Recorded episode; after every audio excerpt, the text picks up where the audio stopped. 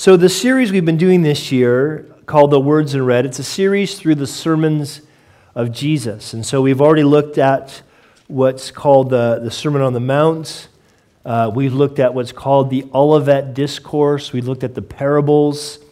And now we're coming to a section that's called the Upper Room Discourse. Now, the other Gospels, Matthew, Mark, Luke, they, they show this uh, taking place when it's before Passover. They're in this upper room getting ready to partake of the Passover meal. John doesn't emphasize the meal part. What John does is John talks about what Jesus has to say during this time. So, chapters 13, 14, 15, 16 are all part of the same discussion. Chapter 17 seems to fall along with that, though Jesus was probably in a different place when that took place. John puts it all together, so we'll be looking at that in the future as well. And this upper room discourse, it's, it's, it's important to, to understand that this is really the last kind of instruction that Jesus wants to give his disciples before he goes to the cross. It's sort of like if you buy a piece of furniture from IKEA you know? And, and before you kind of take it out of the box, you just pull out the instructions and you read the instructions, and then you pull everything out of the box to go, oh, okay, now I think I have an idea of how this is supposed to go together.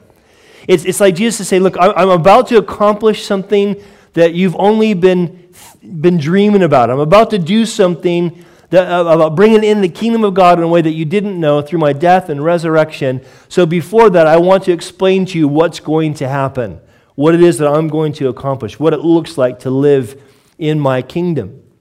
And so, this is really what we have in this upper room discourse. Now, what's unique about this sermon, you might say, than the other things we've looked at, is the fact that this, this discourse starts with probably the most powerful object lesson in history where Jesus does something to make a point that's not just about what he's going to teach in chapter 13, but what he's going to teach through the whole discourse. He wants to show us something about the fact that Jesus serves.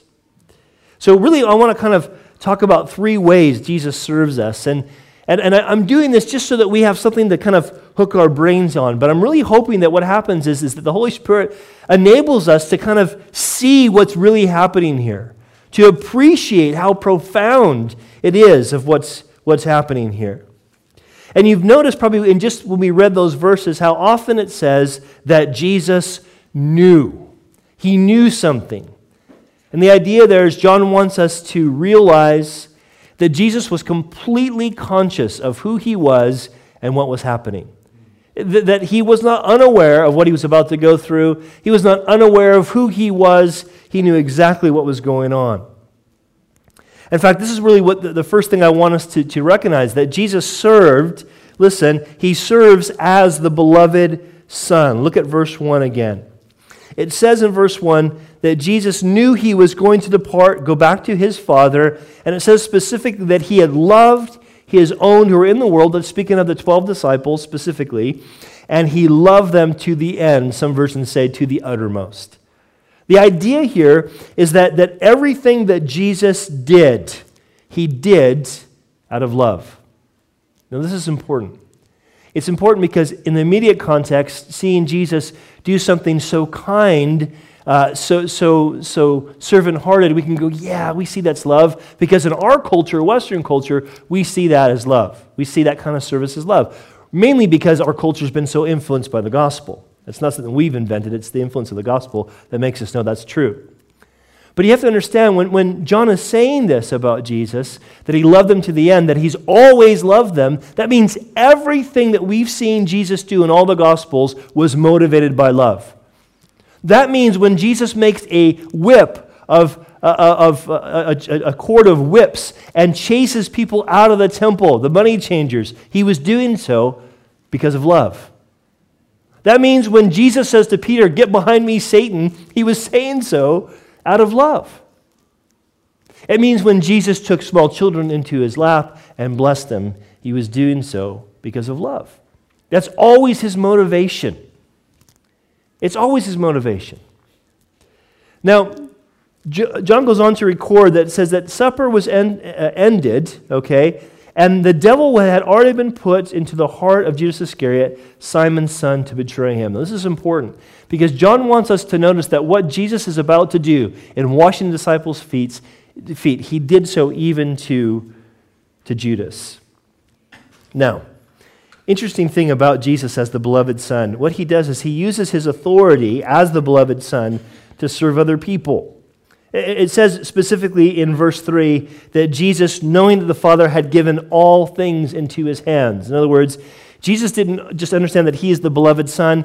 He understood he is the Messiah. He's God's chosen king. He already had all authority over heaven and earth. That was already his. What did he do with that? He served. He served anyone who needed it, he served others. Now, I love the fact that included in that, of course, was Judas, that he was willing to serve someone who John wants us to recognize was one of his enemies. Now we know that Jesus commanded us to love our enemies, right? Matthew chapter 5, 44, Jesus says, I say to you, love your enemies. But notice he, how he says we need to do that? Bless those who curse you. Do good to those who hate you. And pray for those who spitefully use you and persecute you. Sarah and I had the privilege a couple weeks ago of spending a couple days with a couple from China who were connected to the underground church movement.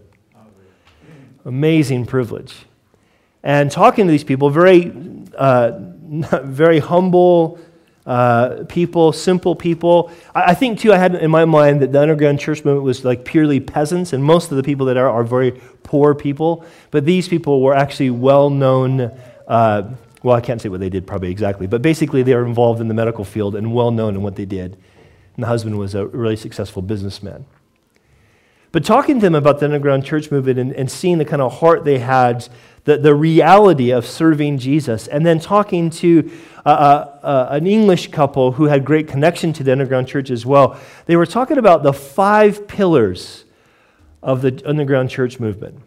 And, basically, it, goes something like this They say, here's the first pillar everyone must daily pray, for without God, we can do nothing. Everyone must daily study their Bibles. And this is how they study their Bibles. They say, okay, now you read John's Gospel and make sure you come back to us and explain it. You read Mark's Gospel, make sure you can come back and explain it. You read Romans, make sure you can come back and explain it. And they kind of just assign a book or a chapter per person make sure you study that well so when we come back tomorrow, you know it. So everyone must daily study their Bibles because, listen, we don't know when our Bibles will be taken away. They say, listen, everyone must expect miracles because without miracles, many of our brethren won't eat. Everyone must, listen, everyone must daily tell somebody else about Jesus because we don't know uh, when we'll lose our opportunity. And this is the fifth pillar. This is the one that really got me, that connects to what we're seeing here. He says, Listen, everyone must rejoice in suffering for Jesus because if we do that, we cannot be defeated. Now, that rejoicing is not just like, ha, you can't hurt us, Whoa, we're Christians. Some kind of weird superhero complex or something. No, it's, listen, humbly loving and serving people who hate them, even if they die for it. This is why there are more born again believers in China than anywhere else in the world. So when Jesus t- does this, when Jesus actually serves like this, as the beloved Son, as the one who is God the Son, the God's chosen king, the Messiah, he loves his enemy by serving him. He serves the one who's going to betray him.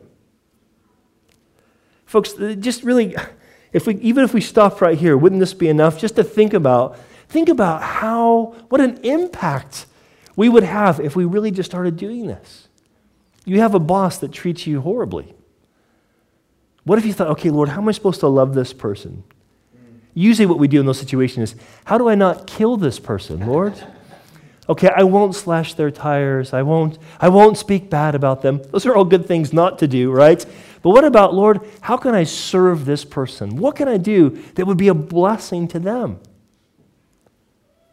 Can you imagine if we grabbed hold of this truth? if we said, like our brothers and sisters in China, every day everyone must be willing to suffer for their faith, because if so, we cannot be defeated. Interesting, in 2008, when the earthquake happened in China, massive earthquake, people were really suffering. There's a lot of hurting people around the area where the, the, the earthquake was centered. And the underground church said, okay, we can't hide anymore. We, even if we go to jail for this, we have to come out. And they came out and started serving. They came out and started serving and gained even more credibility. It's a great video connected to uh, Care for Children, uh, one of the ministries that we support, called The Village. Look it up. And it's a really great video. It shows this small village in China that's all Christians. And when they heard of this vision of adopting children in the name of Jesus, because we've all been adopted, we were orphans who were adopted. They didn't just adopt children, the whole village, every family in the village adopted a special needs child.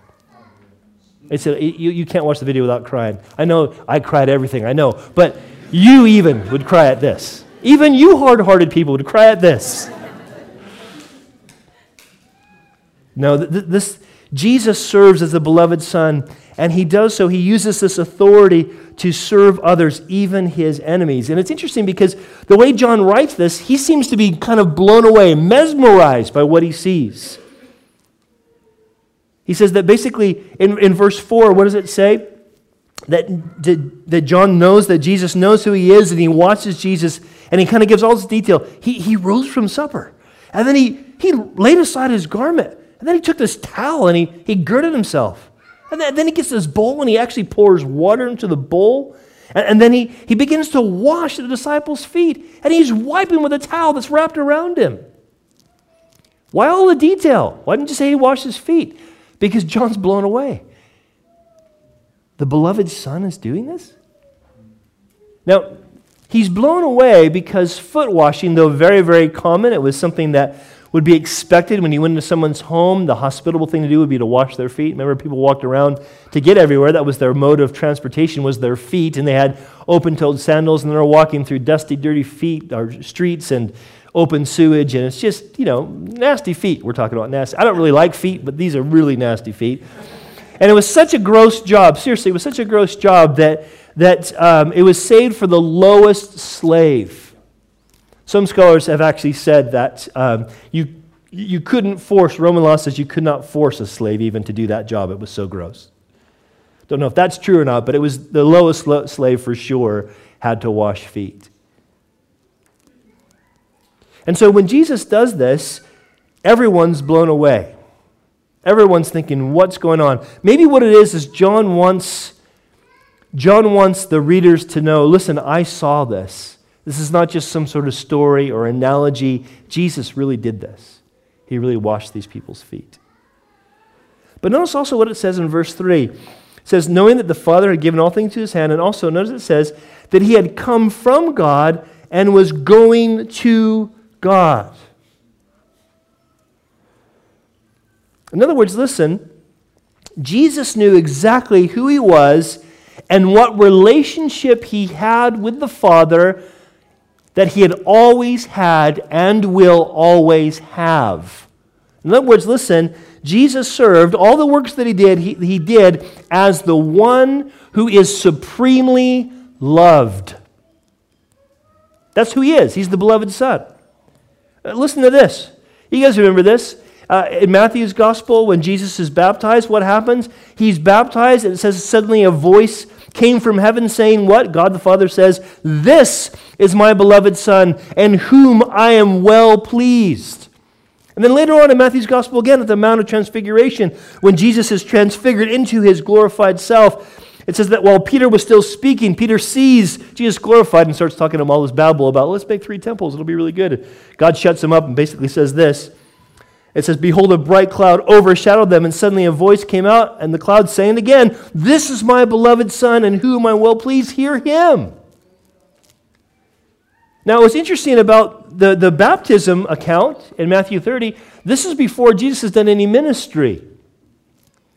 So you can't sort of somehow explain this away and say, well, this is just kind of People were so enamored with all the good stuff that Jesus had done, and therefore they started thinking, oh, he must be God's son. No, before he did anything, he's just getting baptized. What happens? God says, This is my son.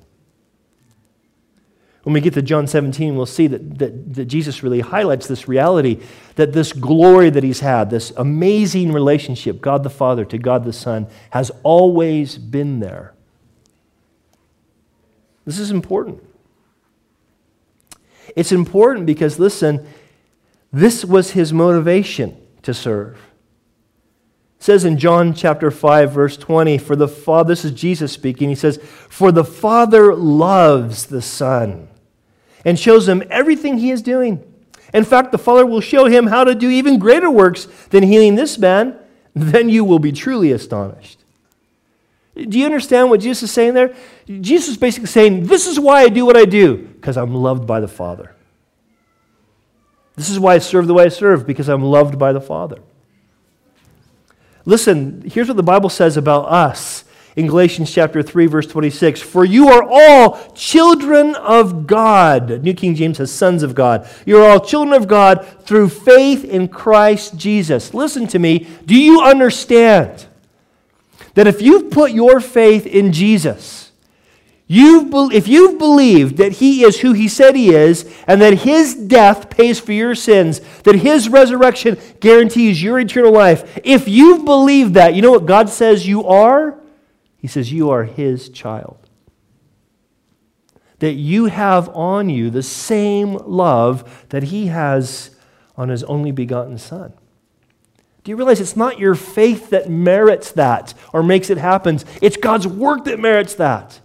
So that because of what Christ has done, God can look at you and God can look at me and He can say, This is my beloved Son in whom I'm well pleased, before you do anything for Him. This is my beloved Son. This is my beloved daughter in whom I'm well pleased. Why? Because of what Jesus has done. Can you see where we're going with this? Can you see how important it is if we think of any service that we recognize I should only serve, I'm only called to serve from the position of being a beloved son? This is why I serve, because God so loves me. This is how Jesus served. Listen, Paul says it this way in Ephesians 5:1 he says, "Follow God's example therefore as dearly loved children." He didn't say follow God's example to become dearly loved children. As dearly loved children. I mean, isn't this the way it works in relationships? Aren't, don't you feel more free to serve somebody when you're confident they actually love you? Isn't that how it works in human relationships? How much more with our God? Isn't this why we go nuts? This is why people burn out. I say that as somebody who has come close to burnout several times in ministry. You know why? Because I'm doing the right things for the wrong reasons.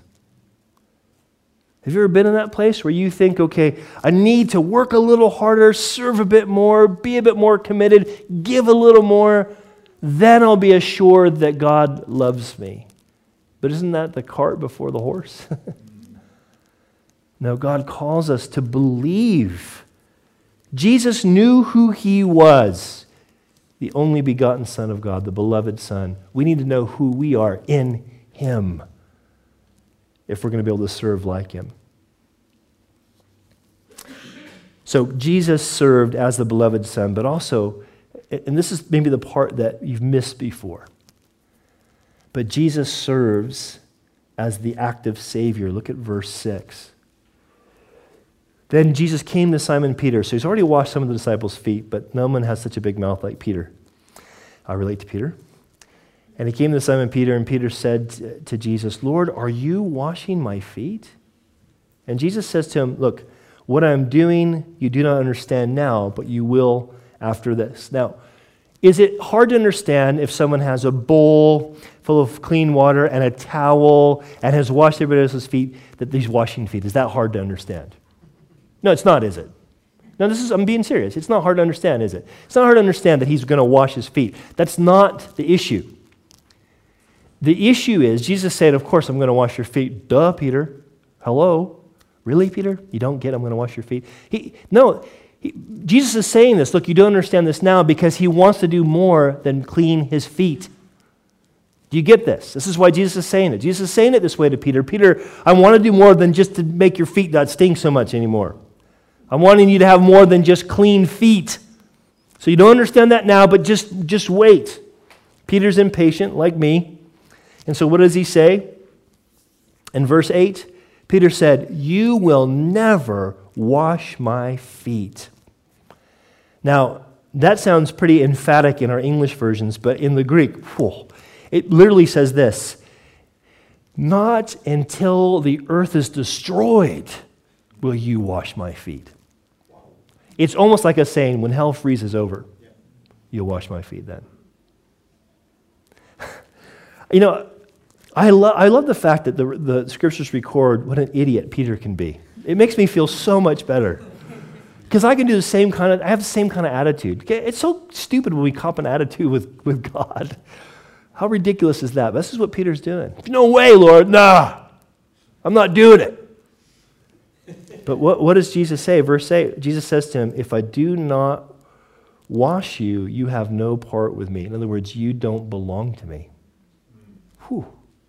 And remember, what, what Jesus is doing here is, is he's, don't forget what he's doing is he's doing a practical deed that points to a greater reality. That's what he's doing. It's a practical deed, washing feet, that points to a greater reality. This is the greater reality our need for cleansing.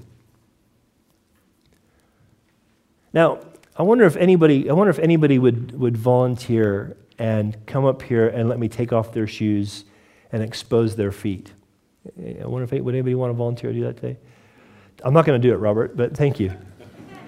Thank you, Robert, for being willing. Now, it wasn't something that we're really quick to do, though, is it?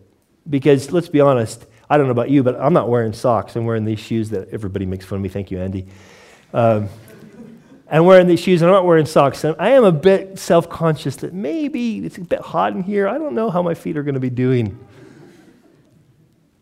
So, we, we, this whole idea of foot washing, in fact, it was something that the early church practiced literally. They, they washed feet. It was typical in the early church to do this, to serve each other this way. Uh, it's, a, it's quite a humbling thing. I don't know if anybody here, has anybody here ever been to a foot washing ceremony or had one? I have. We've, we've done a few of those. It's, it's, it's humble to do it. It's more humbling to have it done to you, isn't it? It's very humbling. Someone's touching my feet. This is kind of gross and weird and exposing. They can see the weird things that are growing down there. Now, the, the thing is that Jesus is saying to Peter, Peter, listen, you need to understand this is way bigger than just your feet. I have, you can't belong to me unless I wash you. And the things that are exposed in your heart are much worse than what's on your feet. I, I think, in all seriousness, we need to think about um, how dirty our hearts can be and our lives can be. And, uh, and, and, and, and I'm, I'm being, I want us to be kind of sober and thoughtful right now. This is not about me trying to condemn you or myself. This is about just, can we just be honest before God? How, how selfish can we be? How lazy can we be? How vain can we be? Can, can I con- confess something to you guys? So, a lot of you know that I was asked to speak at this festival we were just at, Creation Fest. Uh, I actually got asked to do the main stage, and I was feeling pretty good about myself about that. Main stage. Thank you very much. and uh, I was the text I was given. They were teaching through the book of Philippians in the morning gatherings, and the text I was giving was a text that really parallels this in John chapter 13. It's Philippians chapter 2, the first 11 verses that talk about Jesus, though though he was equal with God, uh, became a man and humbled himself to the point of being a man, even a servant and even death and death on the cross. It's beautiful, great, majestic passage of Scripture. And I thought, I know this, and I restudied it again. I thought, I'm ready for this. And, and, and I'll, I'll be honest, I got up there and it, it went okay. It wasn't horrible. It was hard. It was weird dynamics of being on a main stage and everyone's way out there and there's lights and there's a timer flashing at you. Um, it, was, it, was, it was weird. And so it went okay. And I was really bothered by that. Man, it went okay. And I thought, maybe I'm just not a main stage guy. I just, this is my gifting, you know. And it still bugged me for a couple days. And finally, God showed me why it bugged me. It bugged me because I wanted to go up there and I wanted to rock it. I wanted to be so good that everyone's like, Your message was amazing. My life was changed. The heavens parted when you preached. It was glorious. That's what I wanted. Now, we laugh at that, but God resists that, doesn't He? He says He resists the proud. It was pride. That's the sin that, that got Satan booted out of heaven. It's what motivates him to deceive us. It's demonic, it's wicked, and it leads to every other kind of sin. And that's just a sin I'm willing to tell you. Folks, you would be in the same boat, wouldn't you? In your heart of hearts, you know there's this wretchedness. And this is why, listen, we have to have Jesus cleansing us. We have to. You, you, may, uh, this might be one of your first church experiences. I don't know for sure. Maybe you haven't been at church a long time. And maybe you just need to remember this is the reality. The Apostle Paul puts it this way in, in 1 Corinthians chapter 6. He says, Do you not know? I'm reading from the NIV. He says, Do you not know that wrongdoers will not inherit the kingdom of, of God? Doesn't that make us all disqualified? He says, Don't be deceived. He's really pointing with this. Neither the sexually immoral, nor idolaters. That's having not just worshiping a statue, but having holding on to a wrong view of God. Nor adulterers. Remember, Jesus said, If you look with lust, you've committed adultery in your heart. Nor men who have sex with men. Nor thieves. Nor the greedy. Nor drunkards. Nor slanderers nor swindlers will inherit the kingdom of God. Interesting. I bet you we'd pick one or two of that list and go, yeah, that's wicked, and then do their other ones on the list. But Paul's really clear. You don't get in the kingdom of God if you've practiced those things. And look at what Paul continues to say. And that is what some of you were. But what happened? But you were washed. You were washed.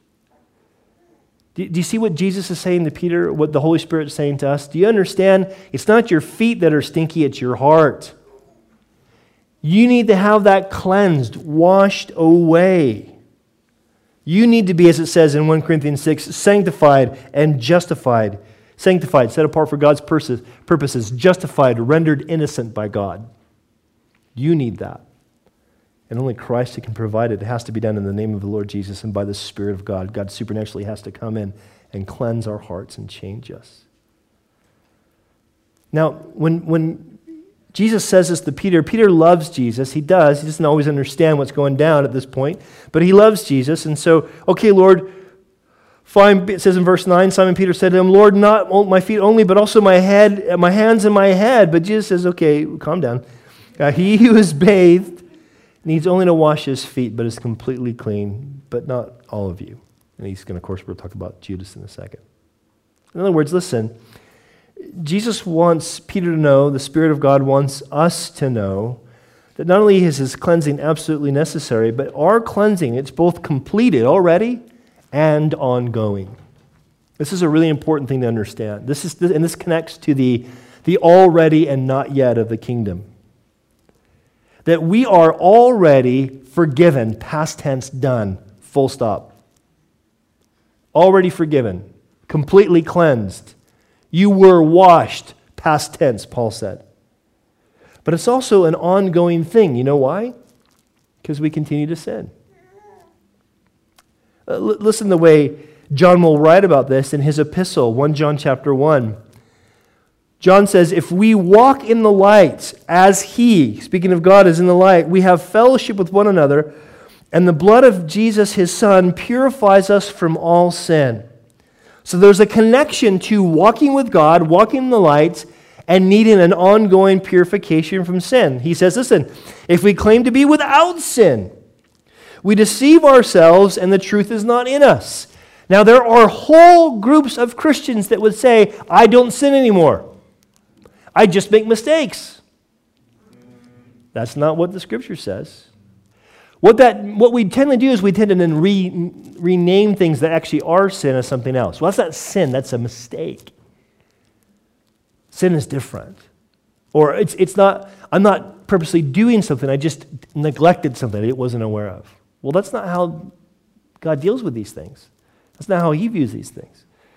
So if we say, listen, John says, if we say we're without sin, we're deceiving ourselves. The truth isn't in us. We are still those who still sin. But if we confess our sin, that means saying the same thing about our sin that God says. That's what confess means. If we confess our sins, He's faithful, He'd do it every time. He's just, He's righteous in doing it, and will forgive us our sins and purify us from what? All unrighteousness. If we claim we haven't sinned, we make Him out to be a liar, and His word's not in us. So listen, when if you say here today, if you say, well, I don't really think I am a sinner, that's a bit harsh. I'm not really a sinner. You're actually saying God's a liar because he says you're a sinner. If you say, I don't sin anymore, I got it down, I'm doing good, I don't sin anymore, you're deceiving yourself. But if you see that you have failed to love God with your heart, soul, mind, and strength, you have failed to love your neighbor as yourself, if you see that you fall short of that, how do you walk with God knowing you fall short? Because you know you've been bathed and you're being washed. Do you see how this works? This is why confession should be a normal part of our prayer life. Jesus taught us to pray that way, right? Forgive us our sins as we forgive those who sin against us. This is why forgiveness is such a big deal in the New Testament. Why Jesus says, look, if you don't forgive people, you can't say you're a Christian, really. You're not really forgiving yourself. Why? Because God doesn't just forgive us as a one time deed, He forgives us daily. As we sin, I'll, I'll tell you what, the, the, the closer I walk with God, the more I realize, gosh, I fall short. My goodness, do I not love the way I'm supposed to love? Wow, I, I blow it all the time. But you know what? I still walk with Him, and guess what I find out? Lord, I messed up, and God says, I forgive you and cleanses me from all righteousness. Do you know that kind of freedom? You see, Jesus is an active Savior. We sometimes think, yeah, Jesus saved us. He died 2,000 years ago. Well, what He completed there is still applicable today. When He died for our sins, how sufficient was that death? How sufficient was that atonement? How many of your sins did you have left to commit? All of them. Which means if we are willing to come to God and say, God, I've messed up again, forgive me See, confessing means saying the same thing as God. Because I know some of you are thinking now, yeah, but John, what about repentance? Well, to confess, the assumption in there is repentance as well. Because to say the same thing about your sin as God says, I got to turn away from this. I'm turning away from this and coming back to you and say, God, I messed up again. Forgive me. I want to walk with you. And God cleanses us. Christ paid for that. This is the lesson that Peter will one day learn that Jesus is right here in this situation illustrating that our cleansing is both complete and ongoing. Notice too, verse 11 says, For he knew, Jesus knew who would betray him, therefore he said, You're not all clean. Now, Jesus washed the feet of all 12 disciples, but only 11 left forgiven. Why? Because Judas was already determined to betray Jesus, and after he betrayed Jesus and even knew he betrayed innocent blood, he didn't go back to Jesus, did he? You see, here's the, here's the reality the cleansed person continues to trust. I wonder if some of you here are struggling in your faith because you don't really believe you're cleansed. I know I should walk with God. I know I should trust God. I know I should obey God. I just keep blowing it. Well, have you confessed that?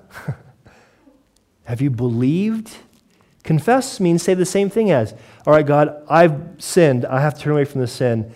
But this is a sin Christ died for. And I believe since Christ died for that, I'm forgiven. So, Lord, I come to you and I just, I believe. I, I take you at your word, God. I don't feel it necessarily, but I believe I'm forgiven. You ever thought maybe that's what's holding up your walk? Do you really believe you've been cleansed? So then what happens? It says in verse 12 So when Jesus had you finished washing their feet, he takes his garments, puts them back on, he sits down again, he says to them, Do you guys know what I did for you? I love when Jesus asks these, these kind of questions because I, I think they all do what, I, what you guys tend to do when I ask you a question. Duh, I don't know what to say. we, we all do this, don't we? God asks us a question, we're afraid to give the wrong answer. So he says, Do you know what I do to you? And he says to them, You call me teacher and Lord, verse 13, and you say, Well, for so I am. He didn't say, So I was. He didn't say, So I will become. He said, So I am. You know what this means? It means, listen, Jesus served as a perfect example, and he served, listen, as Lord and teacher. As someone of all authority, he served. That's what he did. This is the example to us, right? What did Jesus tell his disciples in Mark chapter, Mark chapter 10? It's one of our main verses, the verse that kind of is, is the verse for our church. He says, You know that those things that are considered, uh, those who are considered rulers over the Gentiles, lord it over them and their great ones exercise authority over them. Yet it shall not be so among you, but whoever desires to be great among you shall be your servant. And whoever, uh, whoever of you desires to be first shall be slave of all. For even the Son of Man did not come to be served, but to serve, and to give his life a ransom for many. Listen, when Jesus becomes a man, he adds to his deity humanity. He doesn't lose deity, he adds to his deity humanity. Okay? He humbles himself and comes as the form of a servant, but the character of the servant has always been a part of the Godhead. It is God's character to serve. Listen, God serves people. God is a servant. Jesus served because he is the beloved Son. He served and gave us an example, serving as the position that he's in. This is why everyone at Servants Church who stands up here and preaches, before they stand up here and preach, they have to first be a deacon candidate and do all kinds of grunt work that is always way harder than they always expect, right? So they're always like, wow, there's a lot of responsibility.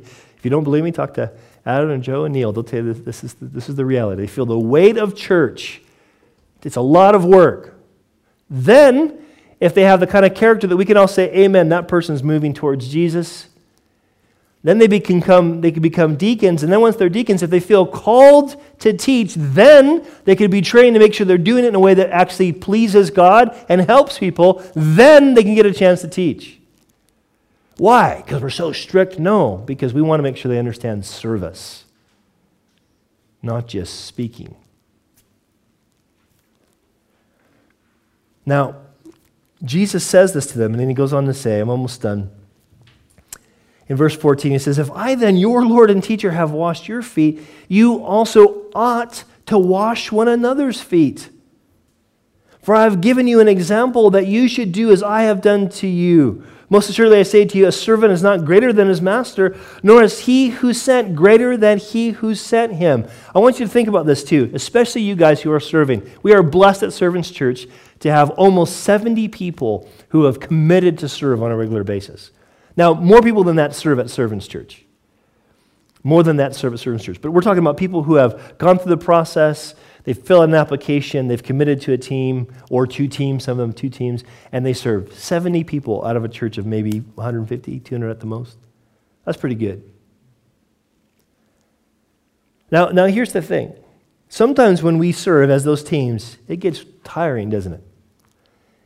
It gets frustrating. Can we be honest? It's frustrating. Maybe someone in your team doesn't pull their weight and you feel like you're doing all the work. Maybe you're in the kids' ministry and you think if these parents would actually discipline their children, they wouldn't be such frats. Stinking pastors' kids. Just kidding, my kids are angels.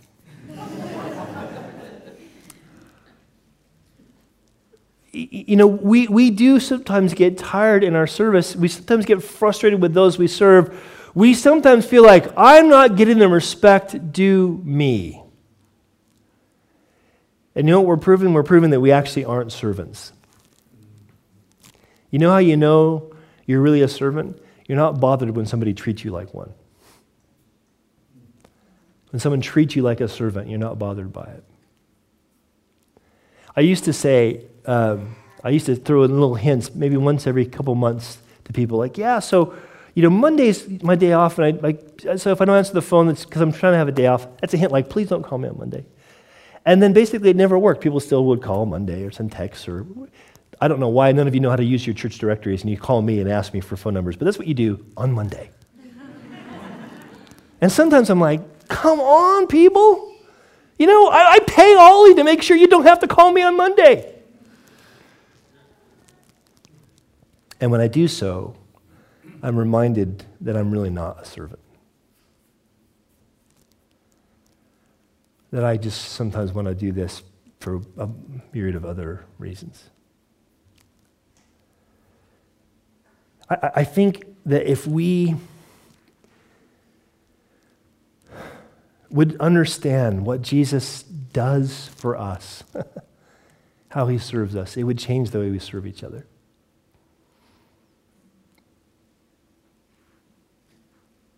Are we greater than Jesus?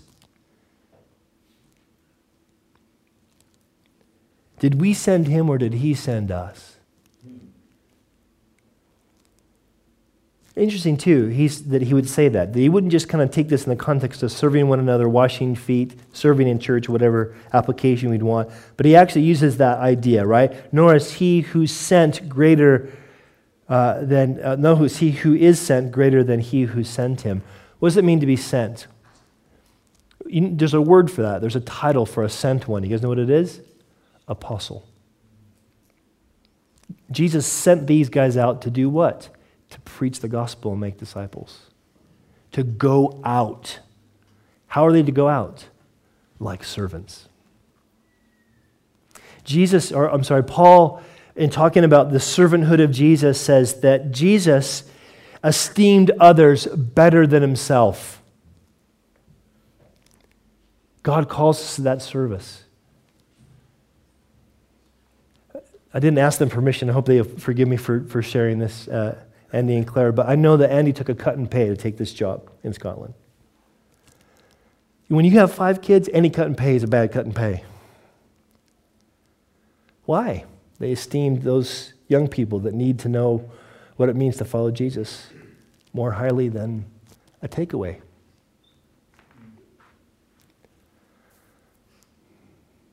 I wonder how many of you, God has stirred your heart to some sort of ministry or outreach, but then the cost is, ugh, mm, yeah, a bit more than I want to pay. What are you doing when you do that? You're saying, I esteem me, my comfort, my desire, better than that person you want me to reach out to.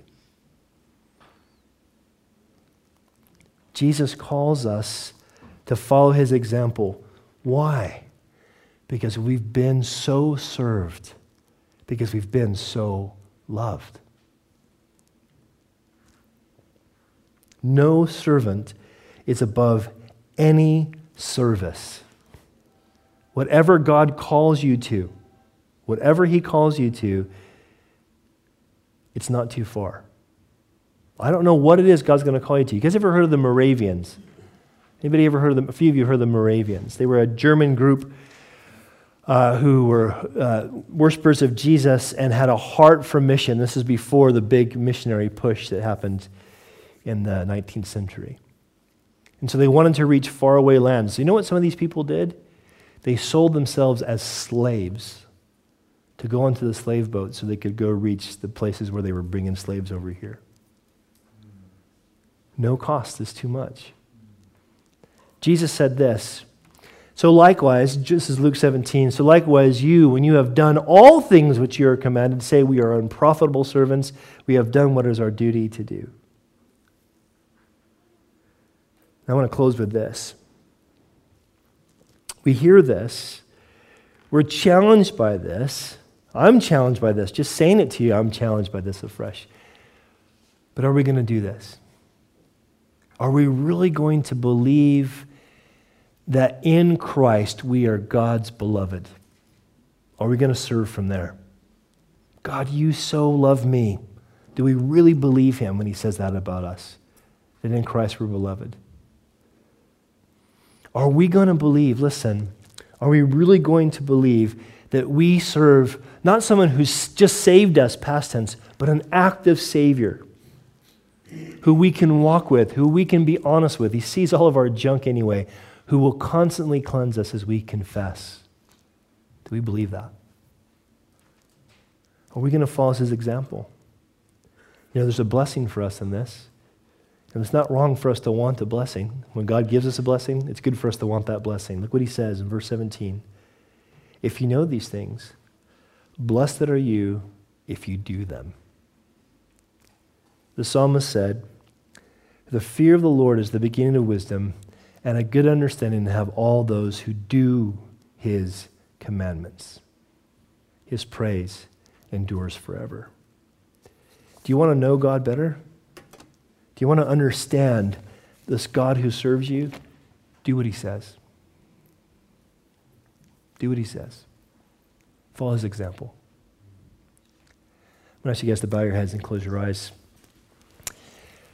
While your heads are bowed and your eyes are closed, I just really want to give you a chance to, to think about what you've heard. And quickly, if anybody here has not put their faith in Jesus, I know you've heard stuff. You've all here, you've, you're all here today. You've heard the same sermon. We don't want any of you to end up like Judas. And I mean that. It's not me being harsh. We don't want any of you to end up like Judas, where you hear of Jesus, you have a certain respect for Jesus, you trust that he's somehow better than you, but you don't actually believe that he's, it's his cleansing that you need. We don't want you to be in that place. So if you are here today and you're realizing, man, I need Jesus to wash away my sins, I am a wrongdoer. Would you cry out to him? Call out to Jesus and say, Lord, I've, I've sinned against you, but I believe that your death on the cross washes away my sins. I believe you did rise from the dead three days later, and that's why this stuff is true. Tell him that. Pray that. Ask God to save you. For the rest of us, where has God called you to serve? How has God called you to serve? I'm not just talking about Sunday morning church, I'm talking about in your family, in your neighborhood, at your workplace.